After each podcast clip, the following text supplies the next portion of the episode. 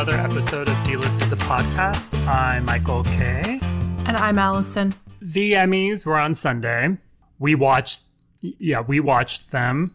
Mm-hmm. We did. Well, we had to. Yeah, it's kind of our jobs. right off the top, Allison, what was the highlight for you? The highlight for me, easy. This is the easiest question you've ever asked me. Uh, Rita Wilson in the opening. Okay. Doing like I don't want to call it a rap. I'll I'll wrap my fingers around it in air quotes and say rap. Yeah, it, it was. Something. I love that. Listen, I'm a Rita. I was about to say a Rita Ora stan, which might have been the very first time anyone in history has said the words "I'm a Rita Ora stan." No, Rita Ora has definitely said that in the mirror. So you're probably the second person second. in history, history who's ever said that. Um, maybe the third if there was like a police lineup where like they made them say like okay just read off this card. Just say this random thing. I'm a rita ora stan. Anyways i'm a rita wilson stan. I love rita wilson. She's fascinating to me. It's insane to me that her and tom hanks made the kid that they made. But i was really like i would award shows don't surprise me anymore because i know that they really have to like pull out the stops when it comes to stunts to like get people interested in watching. But my mouth was agape when I saw Rita Wilson. I wasn't expecting that. Also because I don't necessarily associate her with TV. I think of her as more of a movie person.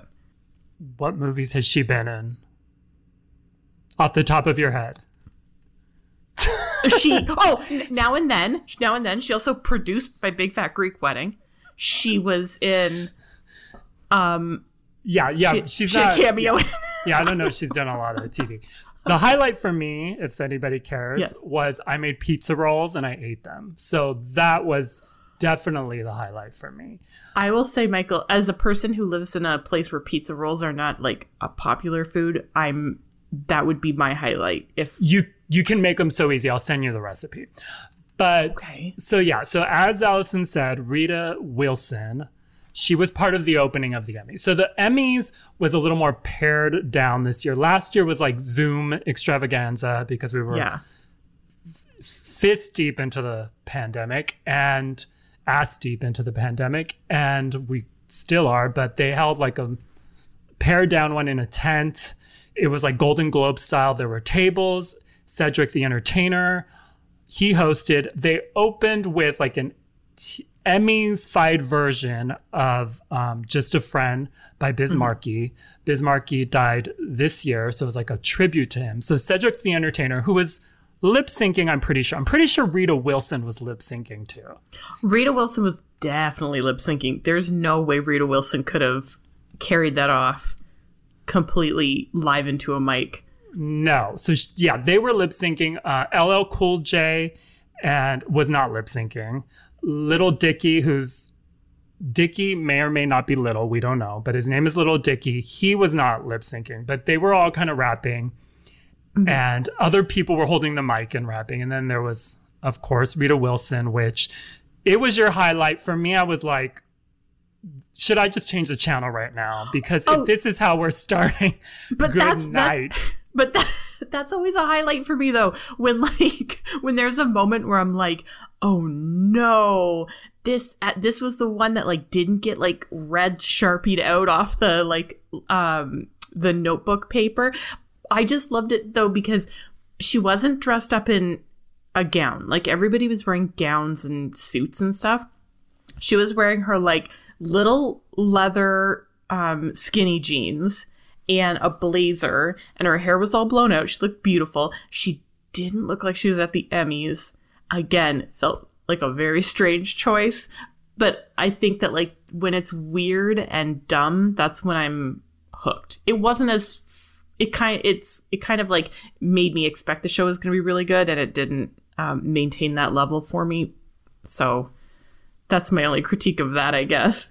Yeah, I was just like, if this is what they're giving us, the rest is probably worse. But no, it wasn't. It wasn't that bad. I'm glad that you loved it. You know, she is Chet Hanks' mother after all. Exactly. He comes by it honestly. Yeah. So Seth Rogen presented the first award of the night. Mm-hmm. It was for Outstanding Supporting Actress in a Comedy Series Ha- Hannah Waddingham from Ted Lasso won, and I legit thought she was Megyn Kelly. Like when they panned to her, I thought it was Megyn Kelly. I was like, "What the hell is Megyn Kelly doing there?" She, She- snuck she- in. She she does have some major Megyn Kelly vibes in her face for sure. Yeah, she should have played Megyn Kelly in Bombshell. But yeah, so she won, and she was very excited. Like she was Oh my God. screaming, and I was like, "Are they mainlining Red Bull at the Ted Lasso table?" Oh, that's what made me think it was the Golden Globes because I was like, this lady might be drunk because it's an Emmy, which is definitely something to get excited about. But to, I don't know if it's something to get that excited about. There's no chocolate in the middle. Like you're not going to peel away any foil. Exactly. Uh, but before Seth presented the award, he made jokes about how we're still in the middle of a pandemic, and he was told that Emmys would be held outdoors, and it really wasn't. It was a tent. Maybe that's outdoors to them. For rich people, it is. Yeah, and like for some restaurants, outdoors is a tent. For you and me, that was for you and me. That was like a building. That was a domicile. That was straight up indoors. Yeah. So he mm-hmm. said like he didn't feel safe. Start by saying there is way too many of us in this little room. What are we doing? They said this was outdoors. It's not. They lied to us. We're in a hermetically sealed tent right now. I would not have come to this. Why is there a roof? But yet he still presented and stayed. Um, he should have just said fuck it and left, like I should have done when Rita Wilson started rapping. I'm sorry. How I'm gonna keep dare saying you. that because I know it's your favorite thing. There's so much disrespect lobbied at this poor woman. All she did was entertain.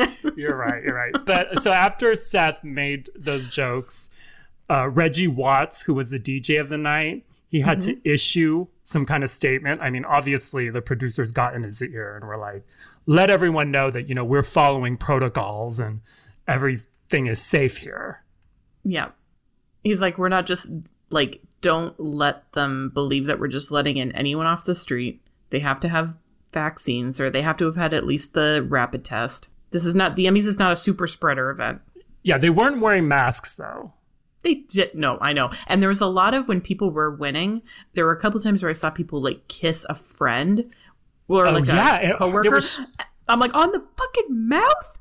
Like, are you kidding me? I would, Michael, I trust you. You're one of the like maybe top five people that I trust the most in my whole life. And So, you, so have- you know, so that means you know five people. I do. I know five people. Please Total. do not do not ask me to verify these five people. no, but what I'm trying to say is if you like went to shake my hand, I would be hesitant. and meanwhile, these people are like kissing on the mouth. Are you kidding me? yeah, I would wave from a distance. Th- that I would be comfortable. That would be with. safe enough. And I would be like, I res- obviously this is why I trust you is because I respect your choices. yeah, even air kissing, no. But yeah, they were very close and they were doing all that. So Mm-hmm. the winners. So the crown won everything. Yeah, that didn't surprise Blah me. blah blah blah blah. Ted Lasso won a lot. Hacks also got a lot of awards. Mm-hmm. There were a lot of actors of color nominated, but Mm-hmm. none of them won. No, not one. White people was your year. White people cleaned up in the acting categories. Everybody from The Crown got one. Jean Smart won for Hacks, deservedly. Kate Winslet won for Mare of Easttown. And um, Ewan McGregor won for Halston, which that category was so bad. It was so bleak. Well, yeah, because when he wins for Halston, no disrespect, this is going to be my disrespectful comment of the podcast. Ewan McGregor winning for Halston shouldn't have been a thing that happened. That should have been a nominee that just floated into the category where mm-hmm. everyone goes, oh, that's right. They made a mm-hmm. show about Halston this year. And Ewan McGregor seemed to enjoy playing that character. Congratulations to him. But, like, that was not, I wouldn't describe that as, like, the type of performance where someone should be hanging on to an Emmy at the end of it. No, but when I looked at when they showed the nominees, I was like, "Oh, ooh, like really? You turned like He- a cartoon, like a Tex He was Avery not- cartoon. like- You're like, he was nominated. Yeah, because the best that the best actress limited series that was stacked. That was like any Yeah. of them could have taken because like Kate Winslet, Michaela Coel, um, Anya Taylor Joy. So it's like any of them could have taken it. But then it got to best actor in a limited series, and you're like, oh, So yeah. So one, uh, but oh, RuPaul did become the most awarded Black artist in Emmys history. RuPaul's Drag Race won Outstanding Reality Competition, and Ru won Reality Host last week. So he's won 11 Emmys. 11. That's a lot of, and that's primetime Emmys too. Yeah, that's that's Because like big I think. I think the show has won creative arts Emmys, I believe, like for makeup and set design and things like that. So RuPaul has a trophy room that is maybe as big as a, his gown room. yeah, probably probably bigger. And they've come a long way since the season one days of Vaseline on the camera lens. Oh, but that was such a good season. Though. I know they should. I yeah, love they the should- look of it. They should go back to it. Yeah. I would trade high definition for that. Yeah. One winner who did get a lot of attention and not for good reasons was Scott Frank. He created, directed, and wrote all the episodes for The Queen's Gambit. He won an Emmy for one of the director awards. Mm-hmm. And this is where I'm going to apologize to Rita Wilson by saying she's like the worst part of the night because she was not. He was. I would rather I'd rather watch Rita Wilson try to rap three times over than listen to that speech again. Yeah, I cannot disagree with you there because bitch would not shut up. He just kept going, oh going, going. So winners get about 45 seconds before the mm-hmm. band starts playing you off. And Debbie Allen, she won the governor's award. She's the first black woman to ever win the governor's award. And they mm-hmm. start playing her off and she's like, don't play me off. And it's like, okay, you're Debbie Allen, you're a legend. She should have as much time as she wants. Cut those stupid skits and let her talk. Yeah, d- nobody would argue with Debbie Allen talking.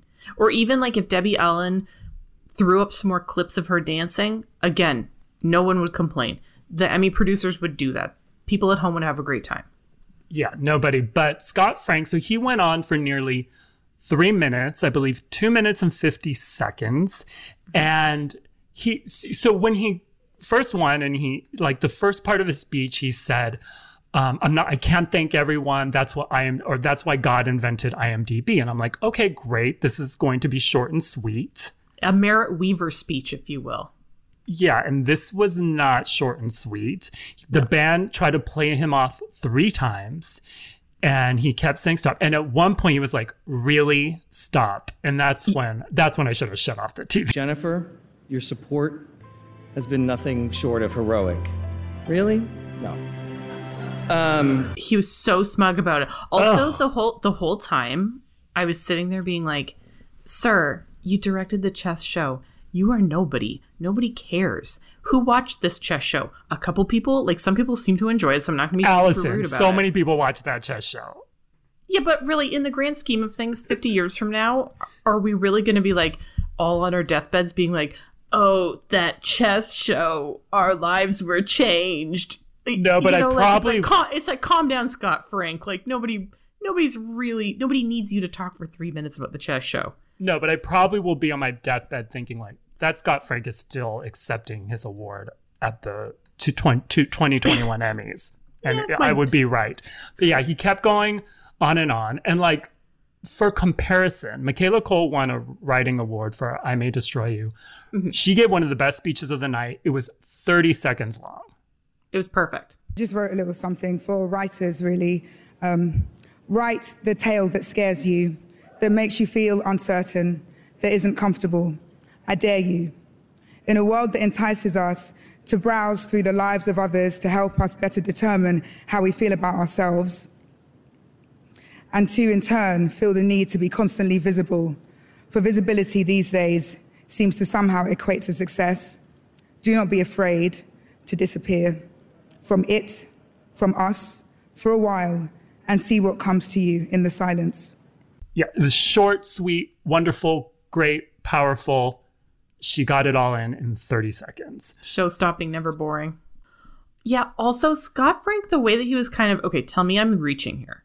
Scott Frank was talking like he was like writing a love letter to like all like it felt very kind of um what's it called? Like that was the speech that you give at the wrap party when people are like drinking and they're on their phones and they're like oh scott's thanking everyone again you know? Like it wasn't for the emmys. Like he was literally starting into everyone he worked with. He's like he you know he's like, "Oh, the security guard who uh, worked on the show, you're tireless," and it was all these like metaphors and stuff, and it's like we, we're good. Just say yeah, he could have. Yeah, he could have done it in private. Like the Yeah. way it was, like you went on and on about Anya Taylor Joy, and I'm like, you you could have just told her this in private. But congratulations to him. so, who do you think? Who was your best dressed of the night, and who was your worst, if you have any? Worst? Okay, yes. So mine is really, really easy. My best dressed was Michaela Coel because I love that bright, like f- um, fluorescent highlighter yellow color. I love it so much.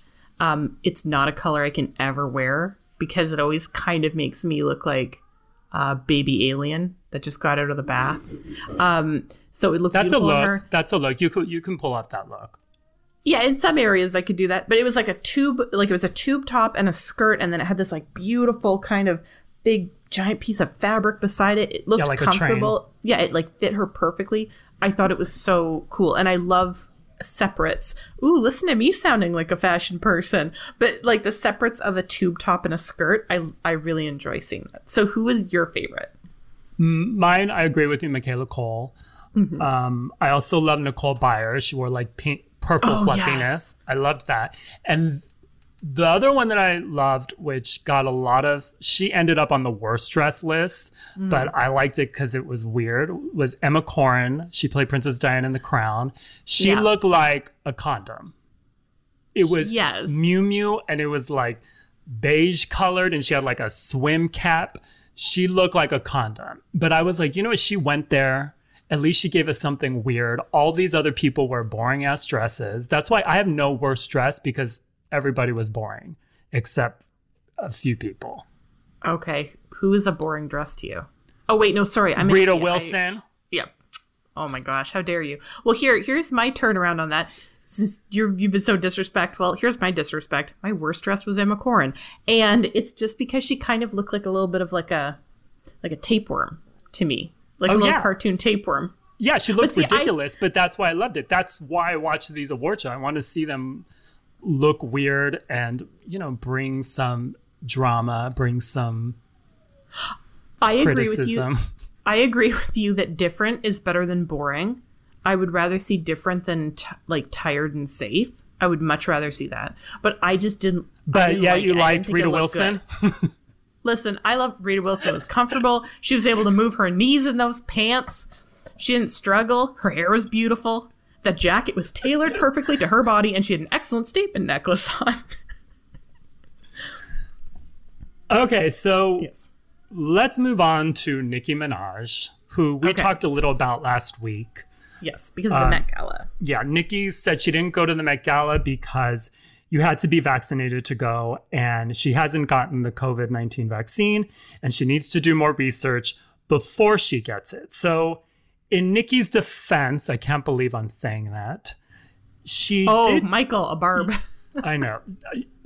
Yeah, I just came out as a barb. Um, She did tweet that she will probably get vaccinated because she has to go on tour. And she did say that people should get vaccinated if they have to for work or whatever, right?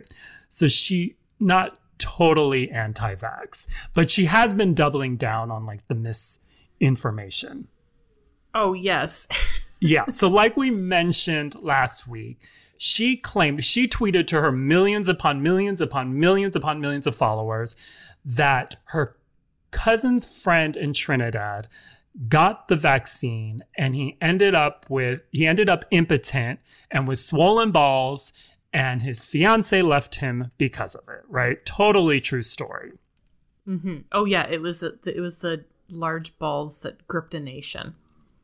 Exactly, yeah. And so we have some updates. Um, the health ministry of Trinidad and Tobago slammed Nicki for wasting their time because they said that they spent a lot of time investigating and trying to find the dude with the swollen balls due to the COVID vaccine. How did they investigate that? They they like put out a call being like, "Are you the guy?" And he's like sitting there like covering his like eye like face with his hands, being like, "It's not me. Stop asking."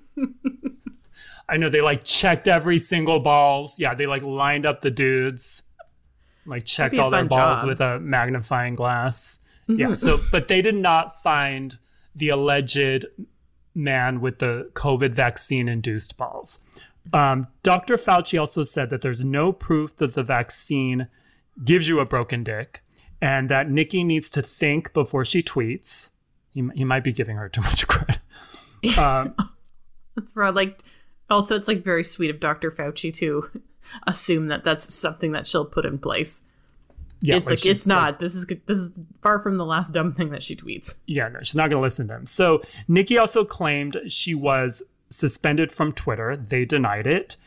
And she said she was invited to the White House to talk about vaccines, but the White House said that they didn't invite her, but did offer to put her on a phone call with one of their doctors, which is something they've offered to others. Oh my god, they offered to give her a 1 800 number. And so Nicki then called them liars and said that they did invite her, but that she doesn't want to travel to DC with her baby. And she asked if they would do an Instagram live with her. We don't know if that's going to happen or not. Probably not. the White House is like, listen, we're trying to fight a global pandemic right now. I we don't have time to go live with you and for the benefit of the barbs who haven't gotten their vaccine yet. Yeah, they're yeah, they're not Barb's. They're Team Cardi B for now. But um so there's more. So Nicki was also accused of doxing two reporters. So one from Trinidad's Guardian Media Limited and the other from the Daily Mail. So the reporters were trying to talk to Nicki's cousin's friend about his swollen balls and were reaching out to Nicki's family to try to talk to him, like get a hold of him or whatever. Get a hold of him, not the balls. Well, maybe both. But um, so Nicki posted screenshots uh, from like WhatsApp where reporters telling like Nicki's family members that she will keep their info private and that other in, uh, media outlets like CNN might not. So Nicki claimed that the reporter was sending her family into hiding. It's like, Nicki, you have already forced your family into hiding by Yes, with this spilling all spilling all their secrets about their friends' impotent penises. Yeah, exactly. So in her Instagram stories, Nicki posted the phone number of the reporter, posted a picture of the reporter, and said, Bitch, your days are fucking numbered, you you dirty hoe. Threatening my family in Trinidad won't bode well for you. And then she also posted the business card of a, the Daily Mail reporter who was trying to talk to her family too. Yeah, also not a great move considering that hasn't Nicki Minaj and her husband been accused of uh, harassing a woman that his his like victim. Nicki, take care of your go take care of your baby. yeah, like Nicki's husband, he pled guilty uh, to attempted rape, and he, so he has to register as a sex offender. And the victim is suing them both because she says Nicki and her husband have been threatening her. They want her to change her story so he no longer has to uh, register as a sex offender. So, yeah, so she's really on a roll, you know, pedophile defender, sex of married to a sex offender, spreading misinformation, put talking about her cousin's friend's balls. Yeah. yeah, when she's not tweeting out misinformation, she's allegedly harassing people. Take her phone away. She's using it for evil. Yeah, her like her publicist. I can't believe she still has a publicist. First of all, she does because I That looked. I poor like, person. I know. I'm starting to think it might actually just be her. It, it's like there's- there's- who's her alter ego? Who's her alter ego? Roman. Roman. Yes, that's who her publicist is. Because that's the only one who would take that job. Because they're like, shit. It's like it's not worth the money or the health benefits. Yeah. So let's end with some words of wisdom from the legendary purveyor of glamour and trash, John Waters. John Waters did an interview with Town and Country, which does that make sense or does it not make sense or both? It makes perfect sense to me. Okay. It feel- it feels- yeah, it makes sense. It- because it, to me, it feels like perfect camp, right? Because he did a serious interview with Town and Country With like a snobby magazine. with Yeah. a snobby magazine. That's perfect. I Okay, yeah, you're right. Pictured something better. So John hasn't directed a movie since A Dirty Shame, but he's busy. He's acted on Search Party, The Marvelous Mrs. Maisel. He's got a one man show. So a piece of the interview was about how bad taste, he thinks bad taste is over and isn't fun anymore. And he blames Donald Trump for that. So I'll read his full quote, but it kicks off with him talking about how Trump called John Waters' hometown and his kingdom of Baltimore a city of rats. So this is what John said. Okay. I mean, Ricki Lake wears a roach dress as Tracy Turnblad in Hairspray. She kicks a rat off her shoe when she has her first romantic kiss. Trump wasn't in on the joke. Even bad taste wasn't fun. Those Christmas decorations, he thinks that's good taste. He ruined bad taste. Bad taste, I don't even think there is such a thing anymore. I think what used to be called bad taste is now American humor.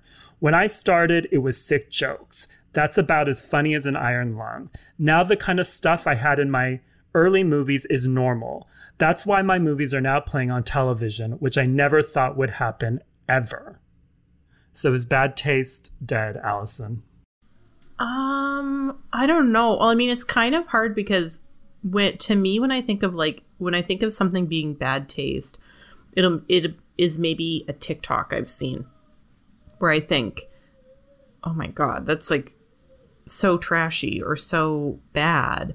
But then it doesn't really register. Like you'll send it to a friend and be like, isn't this horrible or weird or stupid or whatever? And they're just like, yeah, I guess. But it's because you've seen everything. Like social, I would say that, I wouldn't say that like Donald Trump has ruined bad taste. I would say that like social media has ruined bad taste because we've seen everything. There's nothing else left to see. There's nothing shocking anymore.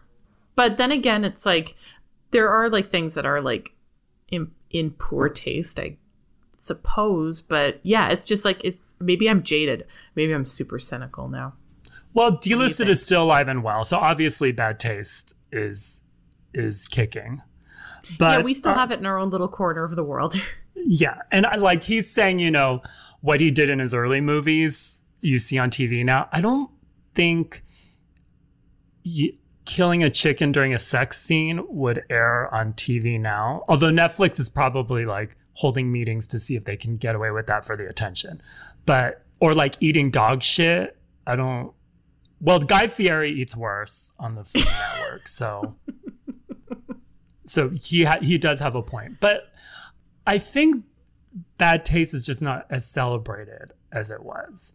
I don't think Yeah. people get it. Like for an example, tiny example mm-hmm. is like when I do I do the birthdays list on the site and when I used to mm-hmm. do it back in the day, I would choose like pictures that were like s- glamorously tacky, right? Cuz that's mm-hmm. what is attractive to me. That's what is pretty to me. It's like coarse, tacky, over the top, and people would love it. When I've posted pictures like that now, I've gotten emails like, why did you choose such an ugly picture, such an unflattering picture for this person? Like they don't, What? people, yeah, people don't, some people don't get it now. That to them is offensive. It's like ugly. So I Oh, do but- think like that's why sometimes I do think like bad taste is just not as celebrated as it was. That's why so many celebrities are wearing these boring ass dresses on the red carpet. They're playing it safe because people will drag them for it.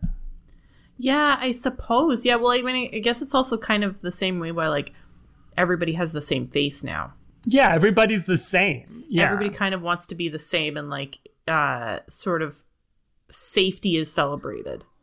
Oh my God, John Waters is right. Yeah, and also it's like the our reality is more absurd than art.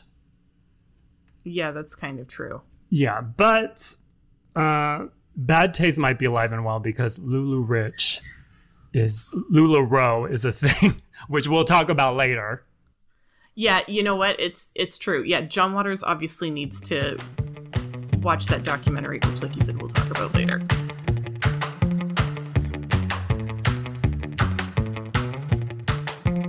Michael, I've got very exciting baby news for you. Do you? Are you? oh my god, who? Well, it depends on your level of excitement, who you consider a celebrity, um, and how much energy you have to dedicate to a rich person's baby. So Princess Beatrice. No, I'm not excited. Oh, yeah, I knew it. I knew it. Oh, I set myself up for failure. well, if you're Queen Elizabeth, you give a shit about this for sure. So, Queen Elizabeth's uh, granddaughter, I was going to say her, like, I think it's her third grandkid. yeah, I get confused with with all that. With Um, Yeah, the it's like- family. William Harry, Beatrice Eugenie, uh, Alvin Simon Theodore. Yeah. So Princess Beatrice is um she's been married to her husband for about a year. He's this rich Italian uh aristocrat. Count. Yeah, he's a count. Count, yeah, he's a count. Count Eduardo Mapelli Mozzi. So they just had a baby. And we don't know what the baby's name is yet. It's probably gonna have a title. Um which wouldn't it be cool if it was Count? But it's yeah, not. it'll get a. The, the baby is a girl, correct? Yes, so it'll be princess. Yeah, so she'll get no. She she's gonna get a title from the Italian side. She won't get one from the British side. But yeah, she'll probably be a contessa. Like Be- Princess Beatrice is now a contessa. Princess Contessa Beatrice. Oh my gosh, imagine being a Contessa. I know that sounds better than princess, right? Just ask Ina Garten. She's the barefoot Contessa. She knows what Well- it's like to be a Contessa. Yeah. So what do you are, what what do you think they're gonna go for names? Do you think they're gonna go for an Italian name? Oh, for sure. Because how romantic does an Italian name sound? Like it's going to be like Sophia Loren. Stefan. No, it's going to be like Stefania Joanna Germanata. Lady Contessa Lady Gaga. Gaga. do you do you think it's going to be a British name or an Italian name? Um, then it's probably gonna be My Father is Innocent Ella. Oh, but if it's Italian, it'll be My Father is Innocente. Yes, let's go with that. Be like FBI, leave him alone. Yeah. All right, Michael. I know that you're. I know that you like the Bodyguard, and I've we've and never had. A, I, I, yep, we've never had a conversation about the Bodyguard. I don't think, but I'm sure you like it. oh no, we have on here. We have have- talked well- about the bodyguard here. Forgive my goldfish brain. the Bodyguard is the best. It's such a good movie, and um, Warner Brothers is going to remake it. Excuse me, they're going to reimagine it. Right now, it's being written, so they don't have anyone who's going to star in it. Um, but this is. I'll make a bold statement. This is a terrible idea. Well, th- we talked about it last time. We talked about it last time because there was a rumor from Deuxmoi. Oh yes, that it Channing was- Tatum. yes, and Yes. Cardi B. Yes, which would I would have watched that. You would? That would have been dumb. I would have been into that. Okay, I know you don't want a bodyguard reimagining remake, whatever they're calling it, but No. who would you cast if you had to? You have to cast it. Okay, if I have to cast it, and I'm positive they're gonna do a gender flip version. I know they would because Probably. if they did, if they did, the bodyguard was a boy and the body that he's guarding is a woman. Uh, people would lose it. They'd be so mad. So I'm gonna say that the body that needs to be guarded would be Ansel Elgort. And because they're the only people they can appe- appeal to, by the way, is Gen Z because they're the only ones that the bodyguard hasn't been baked into their DNA.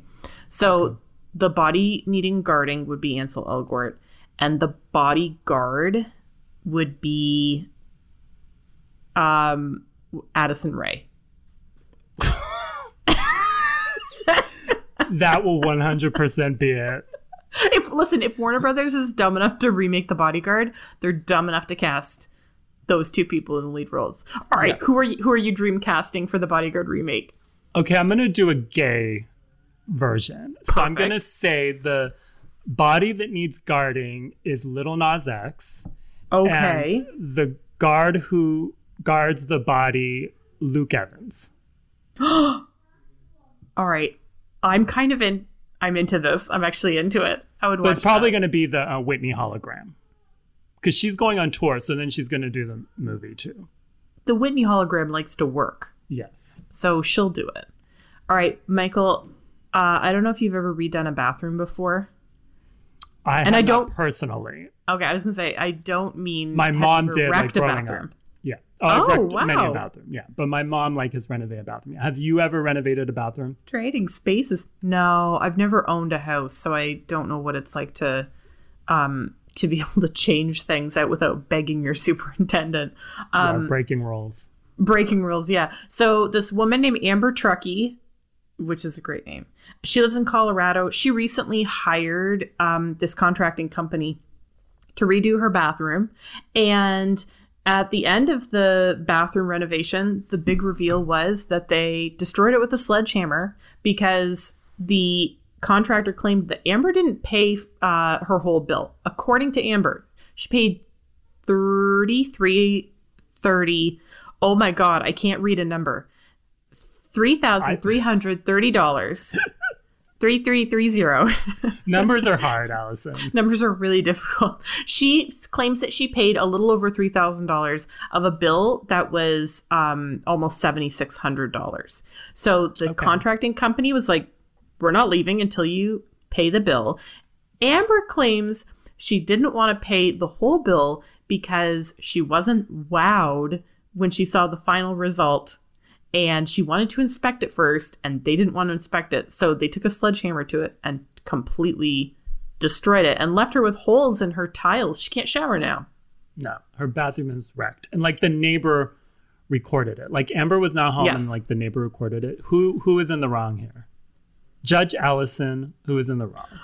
oh my gosh this is why i'm not taking over for judge judy anytime soon um i think i'm not going to make any friends with this i think the contractor was right Oh, you think he was right? he was right to destroy it What? yes Okay, oh no why? are you Okay, are why? you team amber truckee Yeah, I'm Team Amber Truckee, but why do you think he was in the right? I think he's in the right because I know what it's like to have to chase people down to get like I have been a freelancer before and I know what it's like to have to chase people down to for your money to get paid. And I also have friends who are like, you know, freelancers and they could go like 2 and 3 years without ever getting paid. So this contractor maybe was nervous that he was not going to get paid that full amount and she was going to dispute a bunch of stuff. I mean, listen, it was very aggressive to actually break things. Well, I don't think it's good for business. Like I'm not. I don't know if you're. if It's not you're great for business, no. Winning business by destroying the product. Like he sh- probably should have taken her to court. It's true. Can I tell you what I would have done instead? If I if I was a contractor, if I was a bathroom reno, I would do the whole bathroom completely and not install the toilet. So that yeah. then when they come in and they take a look, they can be like, "Oh my god, it's beautiful." And then, "Okay, great. So can you pay me all of the money?" "Yeah, I'll do that." Terrific. Once the check clears, I'm going to install your toilet for you. Yeah, that's a good then idea. and then if they're like no i don't like it i'm not paying well great now you have a hole where you can take a crap so i'm not installing your toilet Or what? Another thing he could have done is he could have um, uh, pulled up his phone to the clip of Rita Wilson rapping on the Emmys and played it at her, and she she would have said, "Oh my God, stop! Okay, I'll pay you double." i thought you, i thought you were, where that joke was going is that she would be like wow i certainly am wowed by that performance depends on if you're a rita ora fan or not i guess Wilson, Wilson. I did that on purpose. oh my goodness. Okay, moving on to some real talent. Britney Spears is back on Instagram. She saved. She saved Instagram because it was tanking when she left. Yeah. Yeah, the stocks are back up again. Mark Zuckerberg breathes a sigh of relief. So Britney Spears got engaged to her fiance Sam Asghari, and after she got engaged, a couple days later, she went completely blank on Instagram. She like deleted her profile, and then she explained on Twitter, "I'm not. Nothing happened. I'm just. I want to take a break and I want to enjoy my engagement without having to like see a million comments." So after a week, she's back. Everything is right with the world again. Yeah, but so th- her the Free Britney people people they they think something in the milk ain't clean because her first post back was like, um, "I'm back, you know, celebrating my vacation, uh, my engagement in Palm Springs," and her hair was different. So they think her hair looked different than her engagement pictures that she posted on Instagram. So they think something is up, like it's not her. Oh, okay. I mean, we definitely need to trust the Free Britney movement because they've been kind of right about other things. And she wasn't wearing like a Charlotte Russe uh, choker in the picture. So, but yeah, they, they might be onto something. That's suspicious. okay, but can I tell you what I was expecting when she came back from Instagram? I was scared she was her first post back would be a completely bare ring finger saying, Hey everyone, it's me, Britney. I'm back. After a week, I decided I didn't want to get married. I am no longer with Sam Asghari. I'm gonna dedicate myself to learning some new dance moves. That's what I was terrified of. So Yeah, that- I'm You know what it would would have been worse than that? You know, What? if her first post was a clip of Rita Wilson rapping. I'm gonna sneak that into every single. I I know I'm going into this last story like extremely hesitant. Whoa, where's he gonna put it? Okay, so I love KFC, Michael. Do you love KFC? Um, I like their sides. I prefer Popeye's chicken, but I like some of KFC sides. You like the sides. That is such a non-endorsement. Poor KFC. That's like the beautiful dresses of. Yeah, I like their Yeah. sides. Oh my gosh. Well, okay, two two men from New Zealand really love KFC, and they were recently arrested for smuggling KFC into Auckland. So, Auckland right now, New Zealand, we know like took quarantine really mm-hmm. serious. They took mm-hmm. COVID unbelievably serious, and they have recently had like cases spike again. So Auckland is in a level four lockdown, which means everything is locked down. There's no takeout places, no nothing. You have to make your food at home. So these guys really wanted KFC. So they traveled something like 750 miles to another town to get KFC. And then cops saw their car traveling on this dirt road, being like, that's suspicious. And then they popped the trunk, and here's what they found they found three buckets of chicken, 10 cups of coleslaw. These are two bandits after your own heart, because I know you like those sides. one box of large fries, and then four large bags containing various items, various KFC items. And then they also found $70,000 in cash. so maybe they were going to hit up a bunch of KFCs. Look, they needed to buy some weed before eating that KFC. Okay, and that was their weed money. Or maybe they are maybe they're um, dealers and that's a smart business. I would buy sell it. weed and KFC. Oh, I would One stop shop. are they facing like are they facing jail time or anything? I'm not entirely sure if they're facing jail time. Would you Um, risk it all for KFC? Yeah, no question. Are you kidding me? I'm more listen, I'm more certain about risking it all for KFC than I am certain that Rita Wilson delivered a show-stopping performance at the Emmys on Sunday night. And you know what would have been worse than finding KFC in that trunk? What, Michael?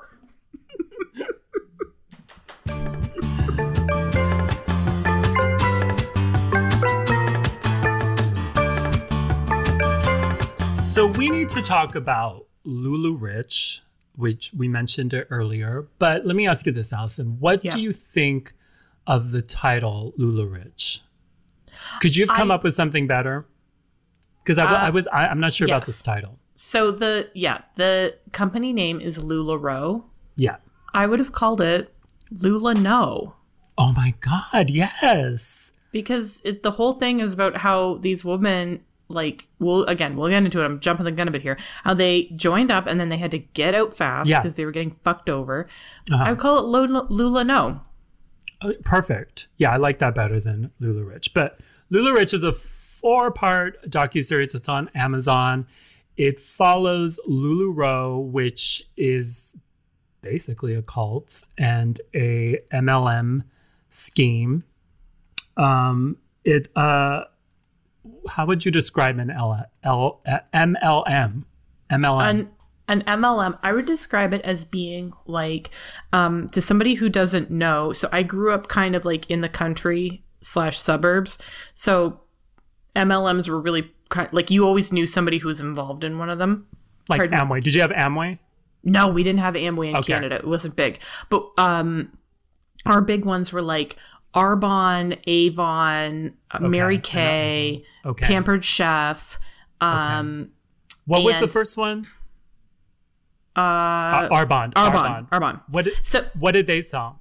Okay, so Arbonne used to sell like creams and shampoos and soap and stuff, but now Arbonne does that. Plus, they sell makeup and they sell diet shakes and they sell diet pills and they sell diet bars. So they're kind of very they're they're veering into like Herbalife Amway kind of Okay, thing. But it's sort of like the best way I describe an MLM is like if you've ever been invited to someone's house apropos of nothing and they tell you, "Oh, we're just gonna have a little party. We're going to get together and like bring your wallet because maybe there'll be some stuff you want to buy." That's an MLM. Or if you have a coworker who all of a sudden becomes really friendly to you at work, like I had this girl I worked with who was really mean to me, and then one day she was super nice, and she came over and she's like, "Hey, what are you doing at lunch? Uh, I'm hosting a little jewelry party. If you want to come."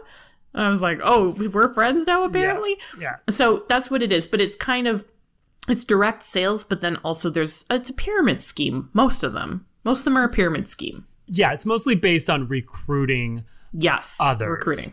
So mm-hmm. so that's what LuLaRoe is, and they sell like the tackiest clothes.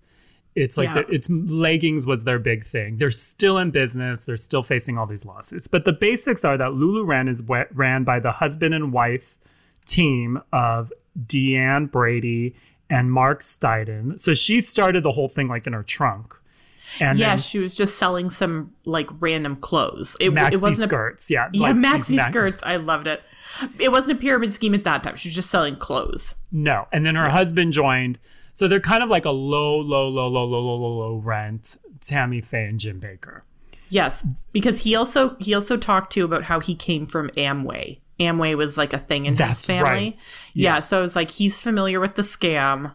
So that kind of set it all up for me.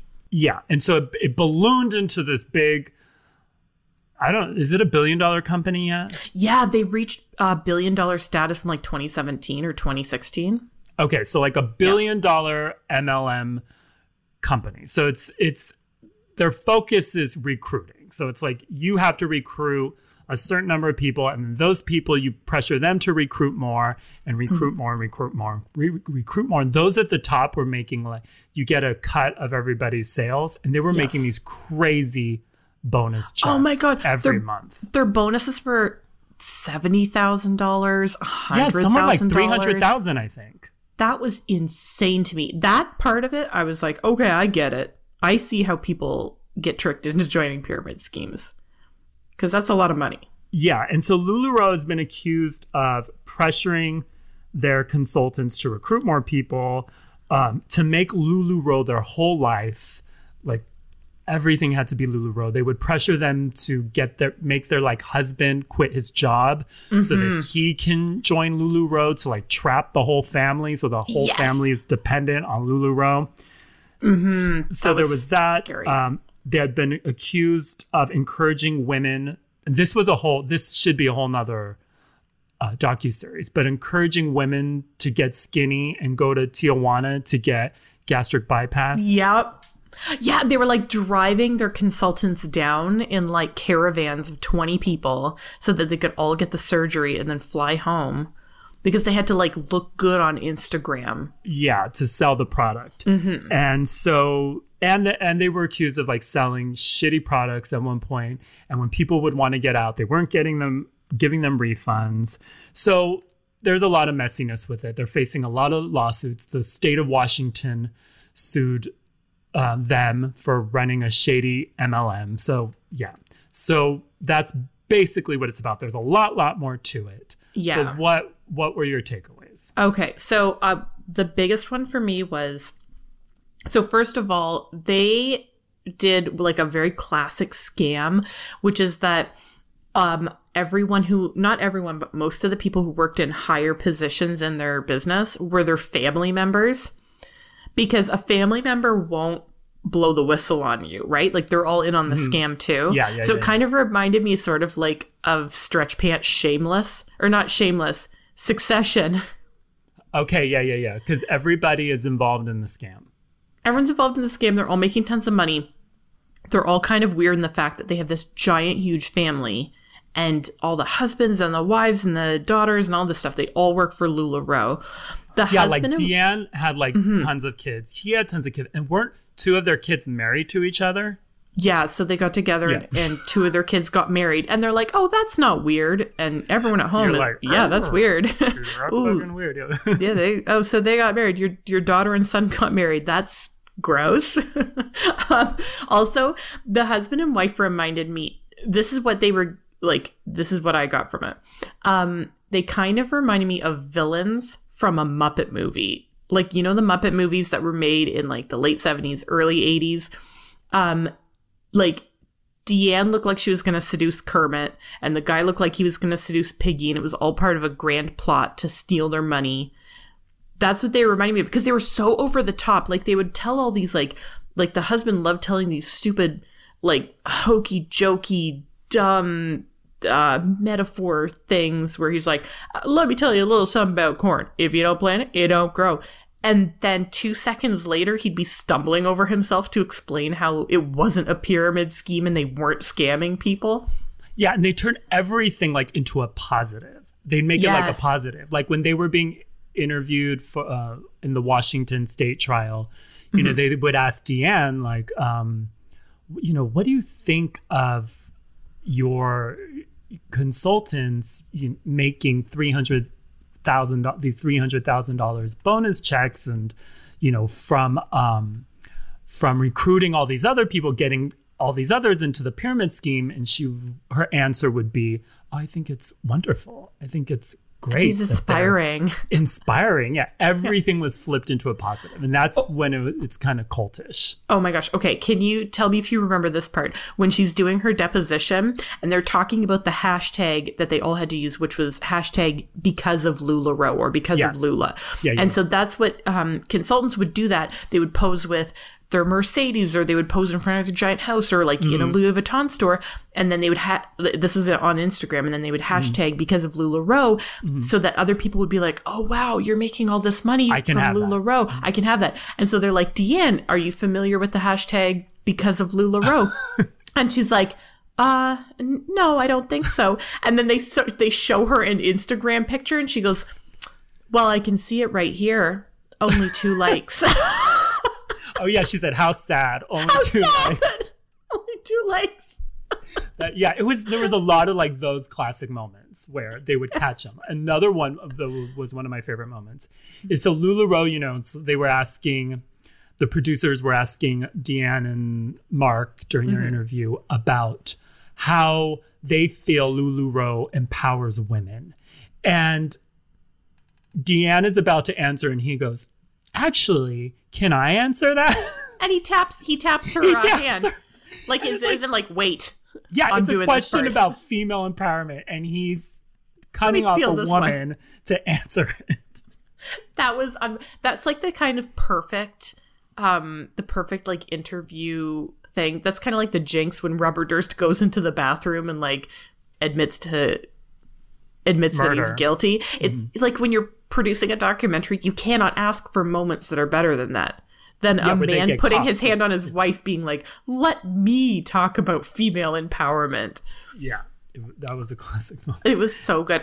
Okay, also I loved how LuLaRoe. So one of the big things about the uh, LuLaRoe experience was they would throw these huge events, like huge cruises and stuff. Again, because they have like money to burn, and they're trying to keep people in. Like when you want to keep someone in the scam, you have to reward them. You have to keep them, want to keep them around. So they were they were throwing these cruises and these huge events, and in the beginning they're like, I'm oh, I was trying to find somebody to speak at our event, and um, we got Mario Lopez, and the guy was like, his fee was actually pretty low. Was Well, because he was don't call that- Mario Lopez out like that. yeah, he was saying that LuLaRoe was mostly uh, filled with millennial women. Mm-hmm. So he would like he would play music from today, and they, and they would be, uh, and then he would play music from the Like nine, late '90s, and they'd be like, ah. So that's why he got Mario Lopez, and Mario Lopez so did not want to be there. Oh no, Mario Lopez was absolutely only there for the check. Yeah, and when He wanted the Mario Lopez doesn't want to be some, when Mario Lopez has a frown in front of a camera, you know something is up. But Yeah. to piggyback off that, one of my favorite and one of my favorite people in the docu series was Oh, the guy? Daryl Trujillo. Oh my god! Yes. So Daryl Trujillo, I he was he worked like the re- retailers um, customer service, so he had to deal when retailers had issues, which they always did. Mm-hmm. But um, kind of uh, when Lululemon was was getting a lot of bad press and there was lawsuits, they held one of those events and they hired Kelly Clarkson Yeah. and she performed. She obviously got a check for it, and Daryl was you know, saying on camera that he was so disgusted that he used to love Kelly Clarkson, and his favorite song is that song she did with Jason Aldean. Aldean, and yeah. he'll never be able to listen to it because Kelly Clarkson took a check from these scammers. that I was felt- the tragedy. That's the tragedy that he can't listen to this Kelly Clarkson song anymore. Honestly, to this day, I will not listen to Kelly Clarkson at all. I am full on boycott, which is sad because I loved Kelly Clarkson as a singer. I love that duet with Jason Aldean, uh, Don't You Want to Stay. That's one of my all time favorite songs, and I can't listen to it anymore because of her. I felt so bad for him because you know you know that he listens to he used to listen to Wrapped in Red every Christmas. You know he yes. did, and he cannot listen to it anymore. And I feel so bad for him that he can't do that. He was such he was like one of the heroes of it to me. Well, I mean, a lot of them a lot of them, except for, you know, uh Deanne and her husband were heroes because you just feel so bad for them. Like everyone got scammed. Did you feel bad for the consultants? I did, and I'll tell you exactly why. I'm going to get serious for a minute here. Um, I felt bad for them because w- the culture of being a stay-at-home mom sometimes will like can break a person because you don't feel like you're contributing in a meaningful way. You can sometimes see friends that are like working. I'm not speaking from experience, by the way, because I have a job, but like what I'm trying to say is you can like see your friends that have jobs that they're like feeling super fulfilled in. And, but you also want to be with your kids. Like that's something too. So LuLaRoe promised their big thing was, um, full-time income at part-time work. And they were like, the whole thing was be with your kids, have a meaningful, be a meaningful mom and stuff like that. Barely work, but make all this money and like contribute and make your husband feel like you're contributing to your house. And then, so like that is very alluring to somebody who thinks like, well, I want to be at home with my kids, but I can, I'm having a hard time paying my bills and I want a job, but I can't maybe afford to put my kid in full-time daycare. And so I understand how they got tricked, but then I'll say this. Here's where I get rude. I totally get how they would get tricked, but after the first month, they should have been like, this is a scam.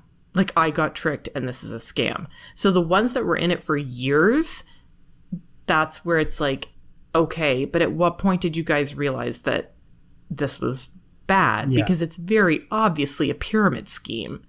Yes, and yeah, I, I hear what you're saying. Like, I totally understand. Yeah. and I and I do feel sorry for most of them. But there was one point. So there was one consultant. You know, she's bringing in all this money from bonus checks because she had recruited all these people, mm-hmm. which she basically scammed all these people too. But she believed in the dream. And she Right. believed in that. But she was talking about she was making all this money and she went to dinner. She and mm-hmm. the check was ten thousand dollars and she paid I it remember her. no problem. She said, I paid it no problem. That's when I'm like, uh, okay.